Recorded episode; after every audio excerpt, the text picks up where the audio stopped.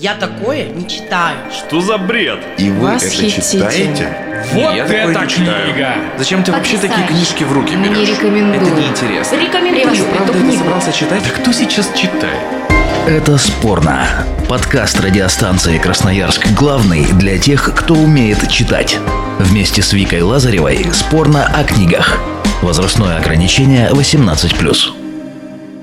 Всем привет, с вами Вика Лазарева. Мы начинаем наш подкаст «Это спорно». Поговорим о книге Рэя Дугласа Брэдбери «451 градус по Фаренгейту». Поговорим, но не будем пытаться понять, а что же хотел сказать автор тем или иным литературным приемом.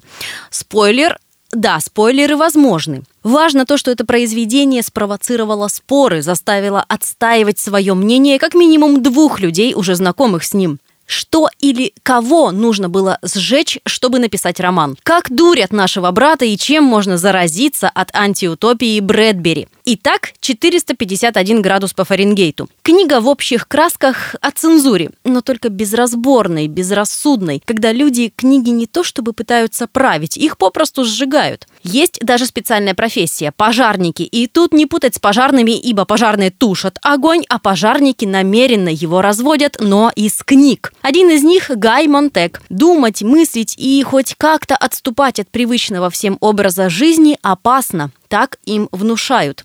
Переломный момент случается, когда Монтек приезжает сжигать очередную партию книг. Он видит, как со своей библиотекой в огонь бросается их владелица. После одного из пожаров Монтек ворует и сохраняет одно из произведений. И вот когда запущен мыслительный процесс, начинается самое интересное. А теперь я представлю моих гостей.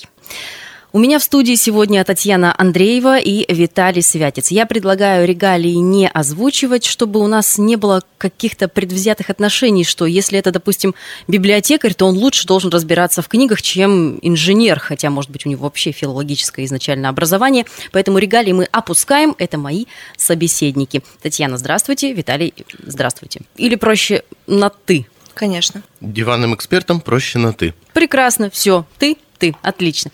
Я предлагаю начать, а вообще, насколько нова эта идея в принципе? Вот давайте об этом поговорим. Вроде бы 53-й год не так рано, не так поздно, и, в принципе, жанр антиутопии уже имел место быть. Я права? В чем, мне кажется, новизна именно Брэдбери, его произведения, в том, что он впервые такое большое внимание уделил именно книгам. Книги в целом — это зло. Если ты читаешь, если ты мыслишь, если ты мыслишь шире, чем тебе дозволено, значит, ты потенциальная угроза. Ты не угоден. Да, ты не угоден. И Брэдбери как раз описал это, что книги в целом могут давать человеку больше, могут расширять его кругозор, и, собственно, таким человеком сложнее управлять. Таким человеком сложнее потыкать, как правильно ему делать, как правильно ему жить. Поэтому мне кажется, что антиутопия Брэдбери имеет свою новизну, хоть она и не первая антиутопия, но все-таки имеет свою новизну, и даже, возможно, в реальном мире сейчас, в 2020 году, мы можем сказать, что некоторые моменты, которые описывал Брэдбери в 53-м, уже имеют место быть. Эти ракушки в ушах, как беспроводные наушники, эти экраны во все стены. Это все немножечко схоже с реальным миром, и я думаю, что это прекрасный пример того, как делать не надо, чем я говорила, что это наглядный пример, как до чего не нужно доводить. Ну и, в принципе, жанр антиутопии пред- предполагает, что нужно что-то запрещать. В данном случае запрещаем книги, дабы человек не мыслил, не думал, а пользовался исключительно тем, что ему пропагандируют. Виталь, твое мнение хотелось Вот бы. именно поэтому я немножечко не согласен и согласен одновременно. Суть в чем? Суть в том, что жанр антиутопии как таковой, вот, Вик, правильно говоришь, а, необходимо что-то запретить. Что-то это неважно. Это любовь, это эмоции, это может быть э, у Брэдбери книги, да, я согласен. Формально в жанр антиутопии, поэтому Брэдбери ничего принципиально нового не привносит. Он привносит идею о том, что плохие книги. Другой автор привносит идею о том, что плохие эм, семейные ценности и эмоции. Это Примеры. я сейчас говорю о Хаксли, о Олдасе Хаксли, о «Дивный новый мир». Там запрещен ну, хочется сказать, здравый смысл запрещен, но там запрещен семейный строй как таковой. Запрещены естественные роды. опять же, у Замятина запрещена индивидуальность. Книга «Мы». Собственно, Замятин, Замятин, в принципе, жанр антиутопии, несмотря на то, что эм, многие авторы до него пытались свои какие-то слова сказать в этом жанре, они их сказали, но именно как жанр антиутопия образовалась именно с книги Замятина. А потом так вышло, что появились книги Оруэлла 1984, появился Хаксли «О дивный новый мир». И они все границы жанра уже обозначили. И Рэй Брэдбери ничего нового, принципиально, на мой взгляд, не привносит. Так, угу толчком к написанию романа послужили кадры кинохроники, но их сейчас не так легко отыскать, хотя можно посмотреть как вариант кинофильм «Воровка книг» 2013 год. Там, собственно, демонстративный прям ритуал сожжения неугодных нацизму в данном случае книг, что и сподвигло. Я немножечко дополню. Все-таки началось все с рассказа «Пешеход», когда Рэй Брэдбери ощутил на себе э, тот разгул полицейского строя, который начался после э, выступления сенатора Джозефа Маккарти. Они с другом шли гуляли ночью, и к ним действительно подъехал полицейский на автомобиле и начал задавать вопросы, чем люди занимаются и так далее. Рэй Брэдбери, как он сам говорит в предисловии к графической адаптации 451 градус по Фаренгейту, он был с ним не очень любезен, а когда он пришел домой, вообще был крайне зол, и это вылилось в рассказ «Пешеход» и уже после того, как он увидел кадры кинохроники, все это образовалось в один большой роман 451 градус по Фаренгейту. А вот вам не кажется, что э, довольно иронично все-таки случилось с самим автором 451 градуса по Фаренгейту? Дело в том, что у одного из вариантов э, этой книги есть кода, в которой сам Рэй Брэдбери говорит о том, что читатели однажды в ответ не на эту, на другую книгу э, «Марсианские хроники» предложили ее переписать читатели даже, то есть не редакторы, до редакторов дойдем, подождите, переписать книгу, вставив в нее побольше женских персонажей и ролей. А далее автор в этой коде развивает тему того, что система порой может автора искромсать просто до неузнаваемости, и он с подобным как раз сталкивался при публикации 451 градуса по Фаренгейту. У меня есть мнение, что мы уже никогда не увидим тот изначальный вариант романа, который был написан, поскольку роман был рекомендован к чтению в школах, но для этого туда внесли очень много правок. Как это ни странно угу. для нас, но здесь я соглашусь, потому что даже тот же самый огонь это как такая метафора цензурирования. То есть вот эти книги неугодны, мы их подожжем, мы их уничтожим. Да. И здесь также вот этот отрывок из книги нам не нравится, мы его просто убираем. Если бы его можно было поджечь, я думаю, многие редакторы так бы да и вот, делали. Вот прям цитата из коды. Э, редакторы, уютно устроившиеся в издательстве уже много лет, кромсают мой роман, опасаясь, что он заразен для молодых читателей. Изощренная ирония судьбы, ведь мой роман как раз и посвящен цензуре. Да. Это действительно иронично. Кстати, а что касается экранизации 451 э, градуса по Фаренгейту? Вот, к сожалению, ни с первой, ни со второй экранизацией пока не имел чести ознакомиться, поэтому ничего сказать не могу. Угу. А есть у нас э, скажем так, вариация на тему эквилибриум. Все-таки это тоже Эк... про запрет. Эквилибриум – это произведение популярной культуры уже, которое э, содержит в себе моменты из всех антиутопий в принципе – это такой фильм, который придраться хочется, но не к чему. Это такой шипучий коктейль. Он прекрасен в своем многообразии, и в жанр антиутопии он привносит, э, на мой сугубо объективный взгляд, просто безостановочный экшен. Это красиво, это шикарно, и но в плане антиутопии, опять же, ничего нового. Все идеи фильма были заложены и у Замятина в книге «Мы», и у Оруэлла. Кстати, из аллюзий на книгу Оруэлла он состоит ну, где-то наполовину.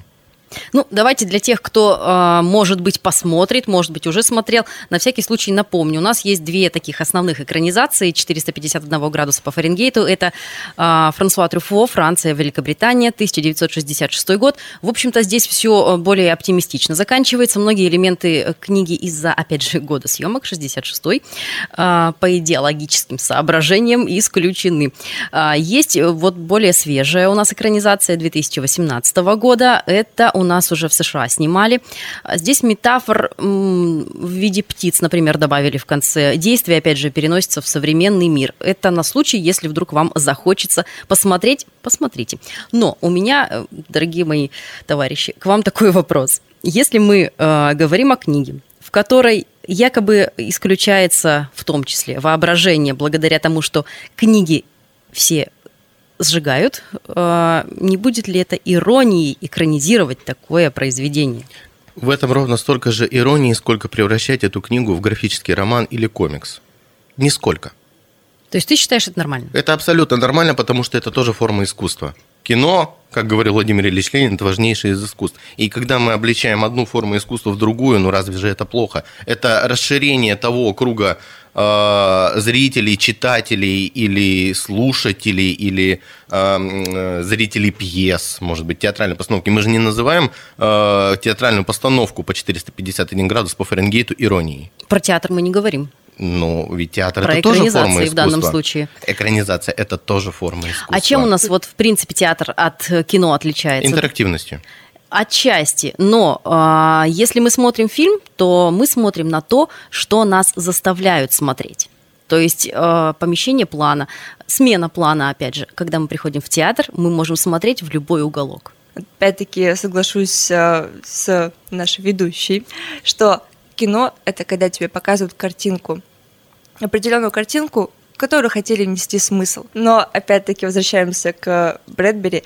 Э, мне кажется, что здесь большую часть играет именно восприятие литературы, восприятие текста. А в кинотеатре вы все садитесь вместе, смотрите вместе и видите ту картинку, которую вам хотел показать режиссер с тем смыслом, который хотел внести. А какова вероятность увидеть ту картину, которую хотел показать автор произведения? Все э, художественное произведение это какая-либо интерпретация. Это интерпретация ее и зрителям, и авторам, и цензорам, и критикам, и всеми остальными.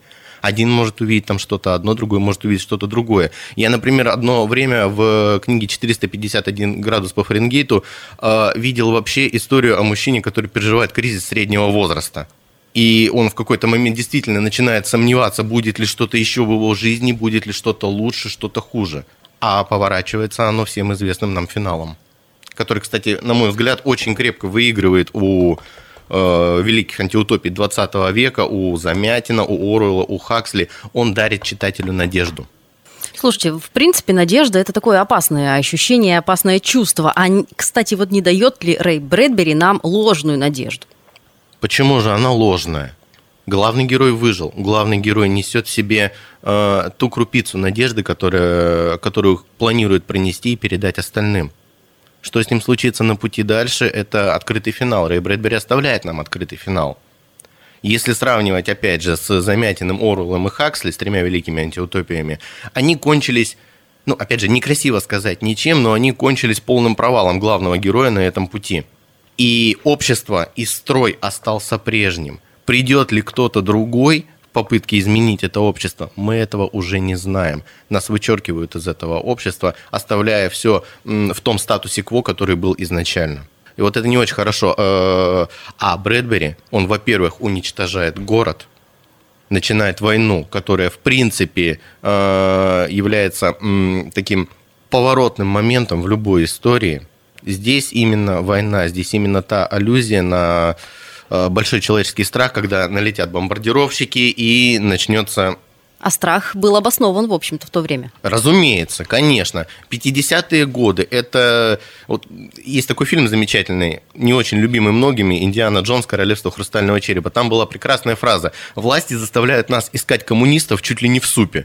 Э, это вот замечательная характеристика периода 50-х годов в Америке, потому что сенатор Джозеф Маккарти выступил с заявлением о том, что наш враг, во-первых, Советский Союз, во-вторых, коммунистический строй, и в-третьих, коммунистов в правительстве Соединенных Штатов очень много. И тогда начался разгул именно полицейского строя, который действительно мог остановить людей на улице и спросить, э, а чем, собственно, гражданин занимается, чем интересуется и что читает. И это было действительно страшно. А, друзья, настолько ли необходимы человеку книги? Такой философский вопрос задам сейчас. Понятно, что многие ответят, да, конечно, конечно, они необходимы, но все-таки хотелось бы ваше мнение услышать. И, может быть, действительно, какие-то книги стоит, если не в огонь, то хотя бы куда-нибудь подальше отправлять? Татьяна? Я думаю, тут наши мнения разойдутся. Мне кажется, что книги важны. И если мы сейчас говорим о том, что какие-то книги стоит брать в дальний-дальний угол, здесь я не соглашусь. Потому что когда ты читаешь больше, когда ты читаешь разного вида книги, когда ты графические романы читаешь, что тоже очень важно, ты все равно развиваешься. Ты развиваешь свой словарный запас. Ты больше узнаешь о другом мире. Растет разборчивость. Возможно, да, ты видишь, что тебе больше нравится, уже начинаешь формировать свой собственный вкус. Ну, то есть для меня лично э, читать знакомого автора это, конечно, приятнее. Но открывать для себя что-то новое – это очень классный опыт.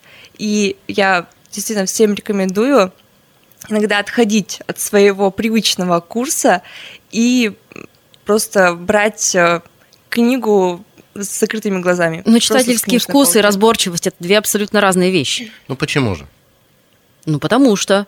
Потому что формируем мы вкус, основываясь на каких-то, а, опять же, предпочтениях, да, а это не формирует э, разборчивость отнюдь. Если читать все это подряд... Это зацикленность скорее. Нет, если читать все подряд, в определенный момент начинаешь понимать, что, во-первых, это тебе нравится, это нет, а также растет разборчивость в том, что действительно, вот я сейчас прочитал литературный шлак и больше не хочу к нему возвращаться, либо я прочитал действительно хорошую книгу, и я хочу поставить ее на полку, я хочу рассказать о ней своим детям, и я хочу принести эту книгу в себе настолько, насколько отведено. Шлак имеешь в виду, повторю, извини это слово, но тем не менее, а, в принципе или для тебя?